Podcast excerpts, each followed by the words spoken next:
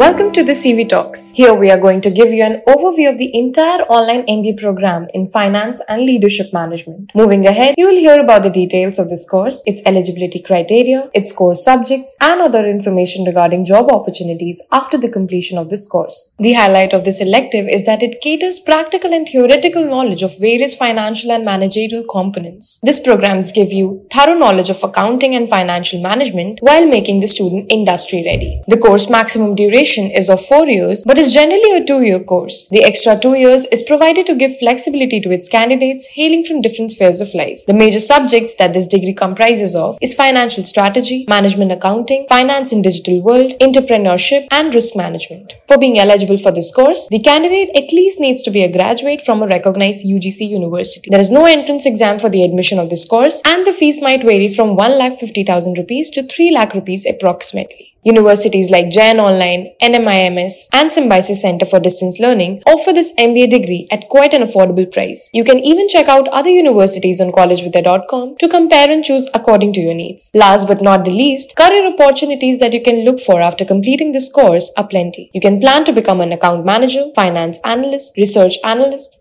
and marketing manager. You can apply in the field of finance ministry, stock market, financial institution, consultancies, bank and MNCs such as Goldman Sachs, Bain and Company, KPMG, Barclay, to name a few. I hope this podcast gave you an insight of what this specialization can offer you. For more such podcasts, log on to collegevidya.com where you can also compare to choose courses and universities of your choice.